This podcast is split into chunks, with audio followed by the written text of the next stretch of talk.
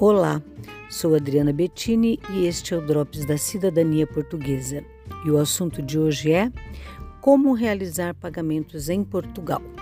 Você está no Brasil e precisa realizar um pagamento em Portugal, mas não sabe como? O primeiro passo é realizar um cadastro em uma instituição financeira que tenha autorização para realizar operações de câmbio no Brasil. Podem ser bancos ou corretoras. É necessário apenas um documento com foto, comprovante de endereço e um telefone para contato.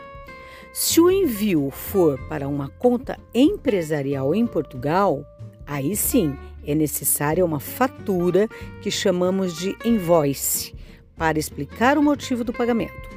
Agora, se o envio for para uma conta pessoa física, é necessário apenas os dados bancários dela no exterior. Em seguida, é feita a cotação para você de acordo com o valor do euro naquele momento, as despesas do serviço e também os impostos. O pagamento é feito em reais pela sua própria conta corrente no Brasil e o valor chega em Portugal no dia seguinte útil. Viu como é simples?